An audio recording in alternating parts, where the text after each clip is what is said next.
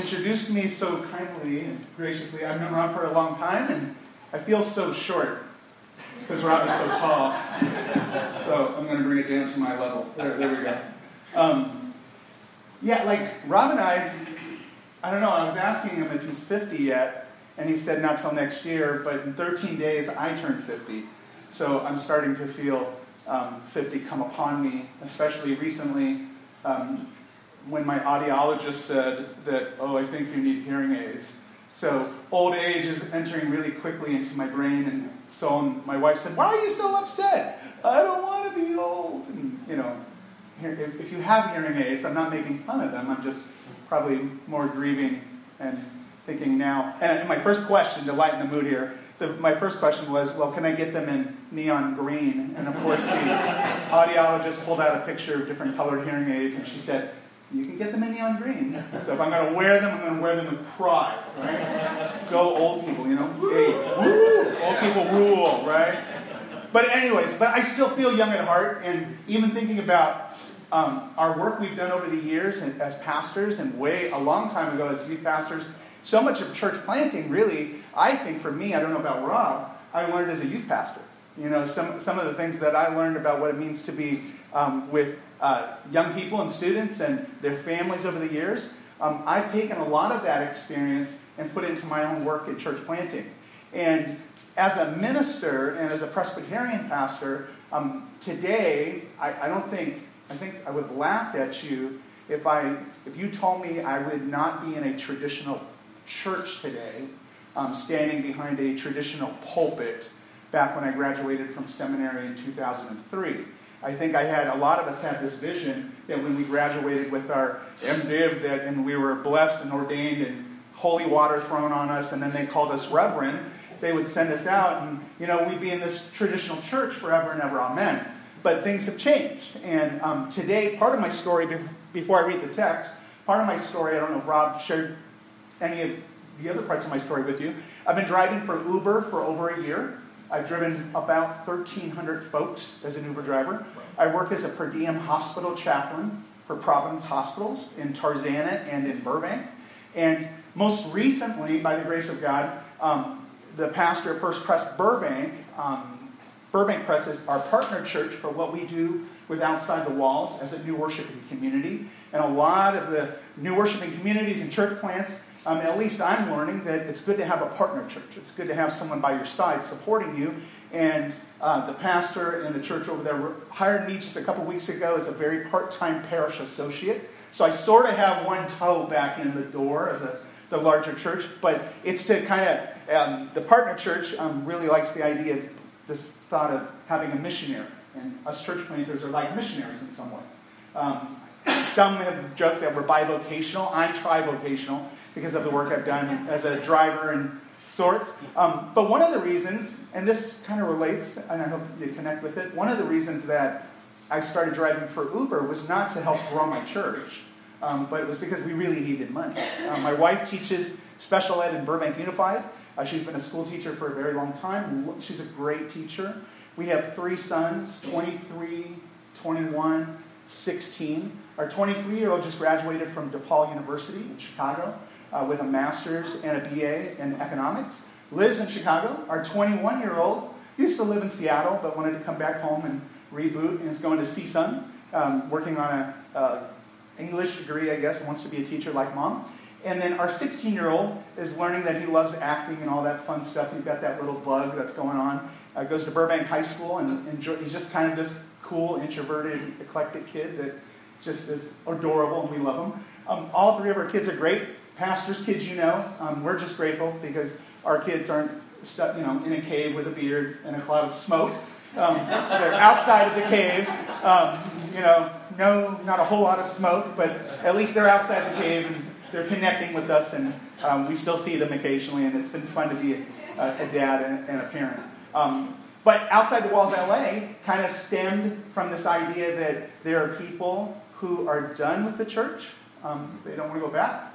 Um, the church is a scary place. Um, there are people um, who also come who basically have said, I love Jesus, but I don't affiliate myself with any kind of quote unquote faith tradition. Um, that I could follow Jesus, I don't need a building. I don't need a cross. I don't need a pulpit. Um, but I could show up still and say I love Jesus and participate in kingdom work and kingdom ministry. And these are the people we're reaching. Um, we have a team. I read some of the story of Light Shine Church. We have a team of 15 too. um, everybody starts with 15, it seems like. 12 or 15, kind of a, a good small group. And we've been meeting in North Hollywood on Sunday nights in a small, dumpy, little, tiny, cool theater. It's a 40 plus seat theater, about half this size. Uh, we could squeeze in more chairs. It has classrooms upstairs. And I found it by accident um, when I was driving in North Hollywood one day, doing my Ubering. I needed a drink and found a little cafe next door to this theater. Walked in, got an iced tea. And we were meeting at First Pres Burbank because Burbank was letting us meet there for rent free, if you will. And we decided if we were going to name ourselves outside the walls LA, we needed, needed to be outside the walls of, of the church. So this is how we found this theater. And I walked in, and the theater guy, total, you know, theater guy, and he, um, I introduced myself and said, "My name's KC, and I'm a." I was wondering, you know, some friends of mine um, and me are uh, planting, starting a new church. It's a startup fellowship, kind of a faith community, and you know, I just wanted to see your space, and you know, could we talk about maybe renting it? Probably the boldest thing I've ever done, you know, in regards to ministry stuff. I thought I'm going to step out. If we're really serious about this, I'm going to start knocking on doors. And so met with the guy, and he's like, "Wow, tell me about it." Kind of what I told you. The people who are done with the church, who've been hurt, bruised, blah blah blah. The nones, you know, my kids. You know, back in the day, you know, the whole none thing. When I was growing up, um, you know, you could mark for religious affiliation, Christian, Catholic, etc., etc. And there was that box none. But uh, you know, my kids and their friends, those are the, the none is the big thing. Fastest growing faith tradition, if you will, which I've heard um, in our country, the nones. But anyways, this guy, total, total kind of done and none, all wound, all rolled up in one. Um, and he starts telling me the story of the theater. And this is how I knew it kind of like, okay, I was on the right track. He said, Well, funny that you're here today because, and I'm drinking my iced tea and kind of nervous and thinking, okay, what's he going to say to me? He said, When I started this theater 12 years ago, he was looking through the county of, city of LA um, building permits and the documents and the architectural drawings. He said this theater was originally zoned to be a chapel back in 1961. So he thought it was kind of cool that somebody wanted to hang out and, and in his eyes, play church and do church on a Sunday night. Um, but it was great. It was like, okay, God, this is cool. And then he's like, well, how much? I said, let's talk about money. Let's talk about rent. I said, how about 500 a month? He goes, great. I'm like, okay, so we have this whole, you'll see it, right? we have this whole little tiny theater all to ourselves on Sunday night that we kind of, you know, we haven't really thought about all the things that we could do. But one of the big things, I promise I'll read that because this is, is Connect. One of the big things we do on Sunday, you could Google outside the walls of LA. There's a video there. You can see the video. It's, it's a really someone did it at the Partner Church for us. Great video. But um, one of the things we do is storyteller nights. We've done these six of these events, and we thought we're meeting in a theater. Why not tell stories? You know, why not have this space for dones and nones to come and share their stories, the good, the bad, the ugly. Um, it could be I hate God right now. I don't know if God's there. It could be, yeah, I love Jesus and He's there. Um, we've had, I have my a rabbi friend come and share her story about depression. We've had everybody, atheists, you name it, upside down, addicts, alcoholics. It's been this space, and this is probably the best way to sum it up what we're doing. It's been this space for really weird, strange, broken, eclectic, different people. And even normal people that you would think look normal are strange and weird and have their issues, and they're just as broken as people, you know, maybe who look church. And so we have a variety of folk, and we've had everything. Storytellers' nights have been this beautiful thing. I didn't think something would come from that, but it's been what's kind of kept us going as a team. So, there, I pause. Preacher is going to pause, and let's read the scripture today. Um, from Luke chapter 8, uh, verses 22 through 25. And keep this question in mind. I don't know if this slide's up there. I think it is. Oh, there. Boom. That image in your mind. And hopefully I won't destroy this. There we go. I found it. Ah! I destroyed it. Ooh. There he goes. One day, he got into a boat with his disciples and he said to them, Let us go across to the other side of the lake. So they put out, and while they were sailing, he fell asleep. A gale swept down on the lake, and the boat was filling with water, and they were in danger. They went to him and woke him up, shouting, Master, Master, we are perishing. Help, help. Uh, my paraphrase. And he woke up and rebuked the wind and the raging waves. They ceased, and there was, there was a calm. He said to them, Where is your faith? They were afraid and amazed and said to one another, Who then is this that he commands even the winds and the water, and they obey him? Um, you know, the other side, probably the big, I sent Rob two questions. Well, the first question for you to kind of ponder as you're thinking about this um, what's it mean to get into the boat with Jesus? And probably the second question when you um, get to the other side of the lake, that night there was a storm. Ooh, scary. Uh, Yahweh fell asleep and now they're nervous. They get to the other side. What's it mean for you to get outside of the boat with Jesus? So you got into the boat with Jesus and you go across the lake through the storm. You made it through the storm. Now, what's it mean for you to get out on the other side of the boat with Jesus? And some of the stuff that, at least in starting churches, and you guys, man, you guys are pros because you've been part of this with Rob and here at Lightshine. Um, again, I mentioned going to seminary. There was a day where they said, hey, go to seminary. We'll put a parachute on your back when you graduate, and we'll parachute drop you somewhere all over the country. And you'll find a church, and you'll land in a church. Um, now open, there's the pastor. Um, and you'll find a church, and they'll call you Reverend. And the church will fill and grow because you're an amazing preacher, and you'll have lots of money and program money and have staff and yada, yada, yada. See all the pews, all that filled stuff. But then one day, a lot of us woke up in the world of church, um, and we realized our churches were changing to really cool, hip, gentrified um, condos. Um, if you, and when we put this grant out to start meeting a faith community, I did a Google search, and maybe it was just me and by accident, but I put churches and condominiums, and all of a sudden, all these hits came up um, with sanctuaries that have been um, rebuilt, and on the bottom floor is this cool living room, and the narthex is like a bedroom, and the choir loft is a, another bedroom, and the kitchen is here and there, and they remove the stained glass windows, and they have these like nice, beautiful double pane windows. And you know, to think that way back when the local church in the community was the main thing. It, it was the heart of town. It was the center. Women and children were cared for, and homeless people, and you name it, families. People who were hungry, the church fed them. Uh, broken people, weird, strange, eclectic addicts, alcoholics, people who don't look like you, sound like you, smell like you, or think like you. These people would show up. Now, they're not showing up. The church has changed, um, and you know this. Forbes magazine says this um, organized, about organized religion. Attendance figures make clear that overall churches in America are in steady decline, just a few decades behind their cousins in Europe. Growth in evangelical congregations has not arrested the overall slide. America's fastest growing religious affiliation is no religion at all. The non religious are the single largest religious identification among young voters in the U.S. Those venture churches seem to act as the exit foyer of Christianity, swelling momentarily as people leave the faith community entirely. Even charismatic denominations like the Southern Baptists, which had benefited from earlier declines in mainline Protestantism, are beginning to see their numbers fall off at an alarming rate. That was a big mouthful, but you get the point.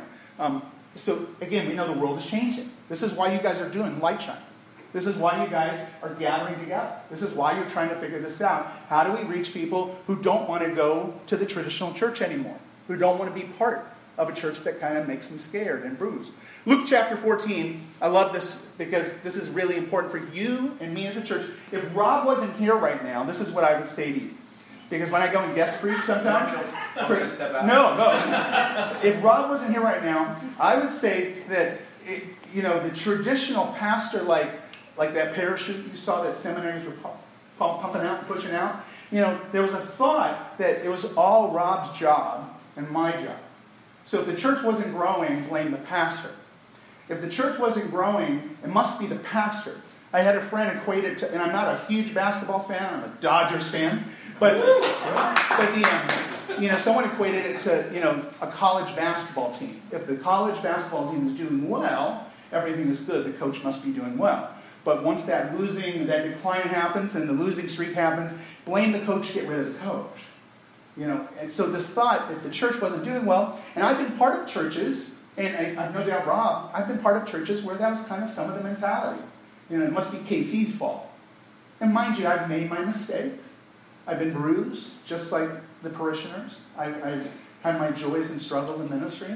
But there's this sense where you, as Lightshine Church, not just Rob, but his family, you know, we need to love on them. We need to support them because my spouse of 28 years, um, and I, I don't think she would mind me saying this, the local church scares her for what she's gone, seen me go through over the years. She doesn't want to go to church. So she's, she's come a long way, and she's finally getting back. And part of this outside the walls thing has been a healing moment for her, where she knows that you know it's not it's not all just the church's fault. It's not all my fault that you know the church is broken. So Luke chapter 14, real quick. Jesus followed up. Yes, and here's the Jesus was always what uh, coming from a meal, going to a meal, or at a meal. So I, I noticed there's food. And, you know, part of one of our values for Outside the Walls when we started, we said we need something that looks like food.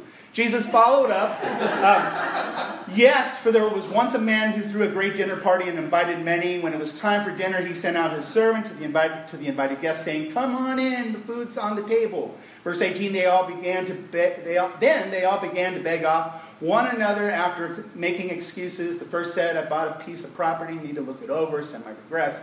Another said, I just bought five teams of oxen and I really need to check them out, send my regrets. And yet another said, I just got married, I need to get home to my wife.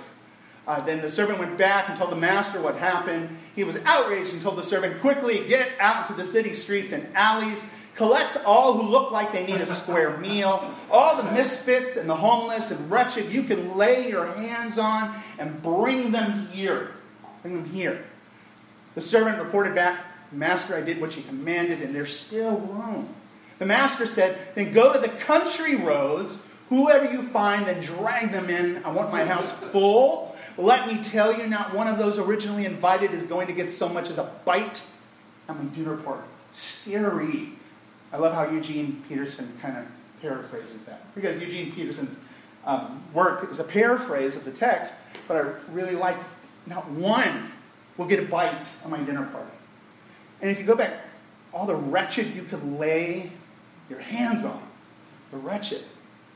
So, who, who are those folks for you today? Because we know the story of Luke chapter 8, once the boat reaches to the other side, we know that, we know that there are people there that were scary looking, and the wretched, and the outcasts. We know there were all kinds of people that Jesus encountered. So that really that big question of what's keeping you from getting out of the boat with Jesus to go be with those people that you work with every day, the people that you go to school with, the people you don't want to talk to, that you don't agree with, that you're always and it's a weird time right now. People don't want to talk. But thanks be to God that what keeps us together is the church, whether it's Presbyterian, Lutheran, or whatever, non-denom, the table keeps us together. You know, this idea of bringing people to the table, everybody. Who, people who have questions. Rob and I were talking about that before the service. People who have questions and want to talk, that they could come as they are. You know, that they can talk freely and that we're not going to thump them over the head. One of the things that I learned as a driver, Uber driver, that, you know, when, here's the question they would ask me, so you do, the, do you do this full time? No. Well, what do you do? Well, I work as a pastor and a hospital chaplain. What? What's that? Well, a hospital chaplain, you know, I go in the middle of the night, there's a code, and they page me, and I go and I, if someone's dying, I spend time with the family, and I pray with them, and I talk with them, and, and if the person passes, then I'm there with the family, helping, trying to figure out what that looks like, or, that, you know, whatever it might be. Oh my gosh! And one particular person, she starts crying in my back seat. And um, she said, my, she was about 18, and she said, my mom just died of cancer. Every time I got into the car, I thought, I don't want to do this tonight. And I usually do the late night drunk brigade. You know, like I, I, that, that's where I would kind of from 10 o'clock to 2. Um, but even though they were half intoxicated half the time, um, I still had beautiful conversations. And, this, and even encouraging this passenger, you know, I work at a hospital. I said, ask me what I do during my day job. What do you do? I'm a hospital chaplain. Oh my gosh, blah, blah. Um, I'm like, sweetie, you got to find a therapist. You got to get into a grief group. How about a church? I mean, it was always an opportunity for me to say, hey, how about this? So the joke was people called me the Uber pastor. You know, so I'm like, I'm the Uber pastor. Um, but then when I would tell them about the church, what we were doing outside the walls, they're like, oh my gosh. And I could see them in the back seat looking, what's it called? Outside the walls.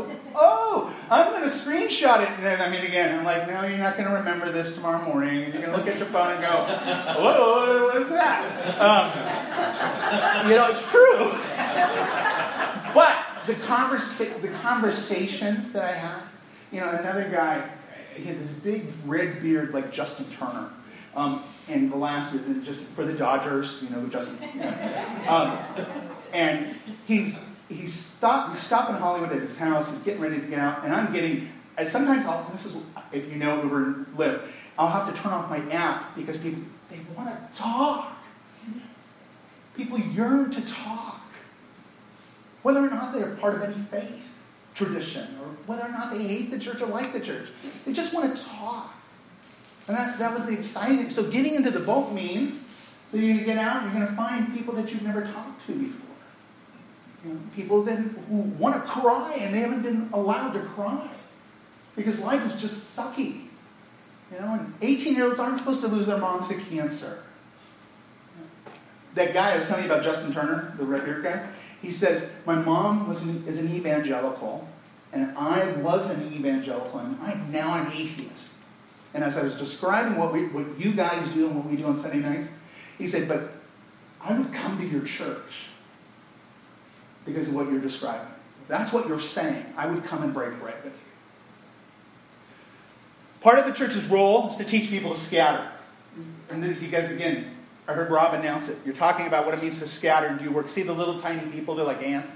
And, you know, Jesus says, go out into all the world and Matthew 28, and make disciples, baptizing them in the name of the Father, Son, and the Holy Ghost. This is you guys. You're the ones who are supposed to be scattered. Um, when I was growing up at Hollywood Pres as a kid in the 70s, I grew up under the preaching of Dr. Ogilvie.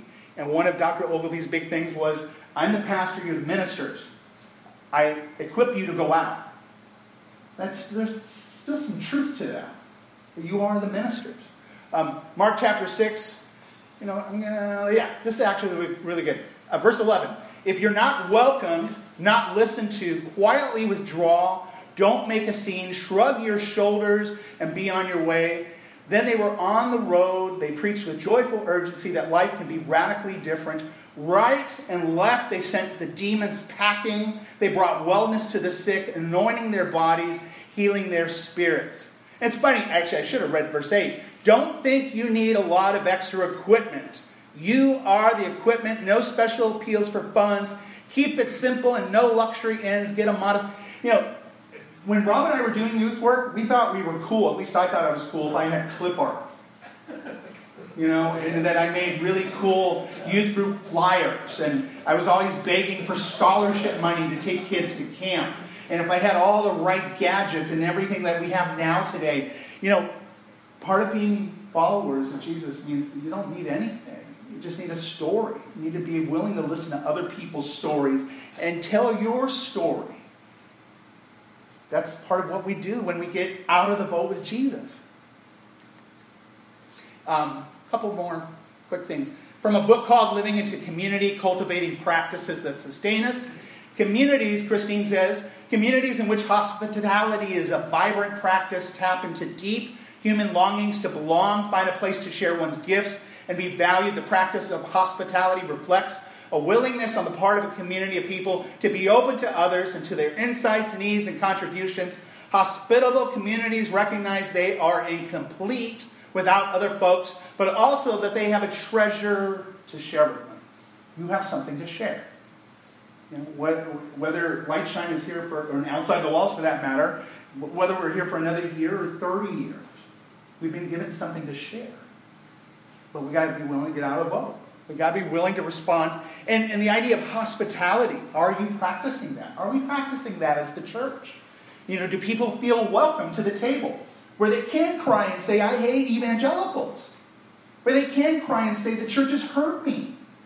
But to know that when Rob or anyone else stands up and says, the body of Christ broken for you, the blood of Christ shed for you. You know, when we walk away from that table, we still know we're friends. We still, they know that they matter because inside the walls they haven't mattered. We're getting there. Welcome is one of the signs that a community is alive. To invite others to live with us is a sign that we aren't afraid that we have that treasure of truth and of a, a treasure of truth and a peace to share. If community is closing its doors, that is a sign that we are closing our hearts. From another book by Jean Vanier. So, what's this mean for us? I asked you the question. You know, what's it mean to get into the boat? what's it mean to get out of the boat? Um, I've shared with you some of my story. Um, the other quick part of my story is, let's see, that this will kind of give you context. Um, I graduated from college at Azusa Pacific at the age of 33. Um, I applied, some Pastor Bill, the pastor I worked for in Burbank a long time ago, said, if you're going to make it as a Presbyterian pastor, you've got to go to seminary.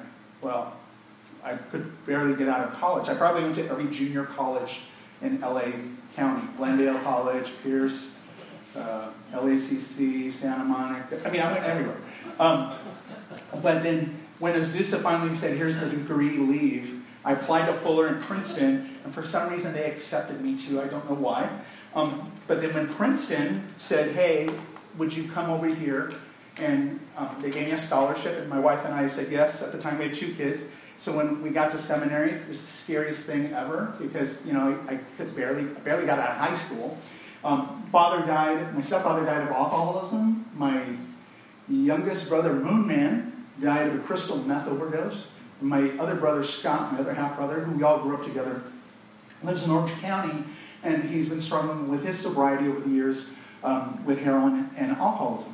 My mom was this Wiccan witch lady that I never knew about until I found, I found out later on in my life.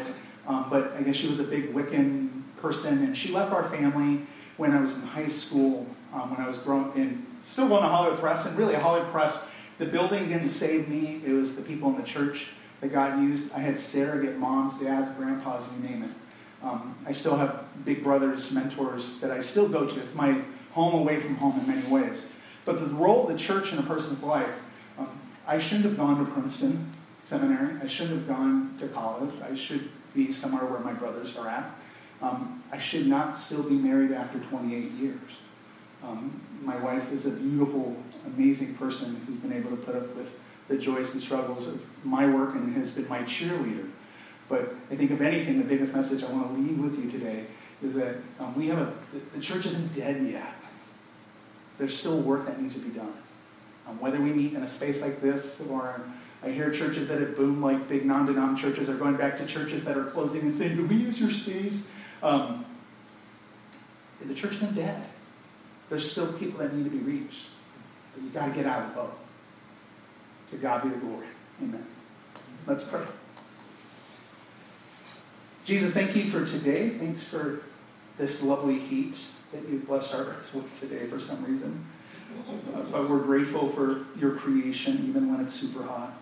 Um, God, we thank you for church and what it means to do church differently. And thank you for Pastor Rob and his family and kids. And Lord, bless them as they continue to be in the trenches. And all the people that work with Rob, Lord, in this community of faith, we lift up. I lift up to you. And I pray, Lord, that as we all, we've all, at some point in our lives, have decided to get into the boat um, we've gone through that storm and where we've yelled, Help, help, Master. And of course, you breathe and um, you are all about calming storms. And God, we thank you that even in the midst of starting new things, that uh, when you blow your breath upon um, chaos, there is calm. And so, God, we thank you for that. And thank you, God, that you even help us get to the other side of that lake and that you help us get out of the boat and that part of following you means taking risks and doing different things that we would never even think about. And so, Lord, we pray that you would help us all get to the other side. Help us get out of the boat to take a risk and talk to people we would never talk to and break bread with people that we would never break bread with. And God, help us also to be people who scatter so that we can help teach other people to scatter and do this work that you've called us to do that sometimes isn't easy. And sometimes, God, we want to throw them in the towel. And, but Lord, you called us to be faithful and not to give up and to keep going because even if it's just one person that needs to cry or tell their story, that Holy Spirit, we pray that you put those opportunities before us. Um, young or old or in between, Lord, that our stories still matter and there are people in this world who want to share and want to talk. So, if anything, help us as the larger church do that well. Help us invite others to come and be people who can share and just be themselves. So, again, thanks for this day. In Jesus' name, amen. amen. You can clap.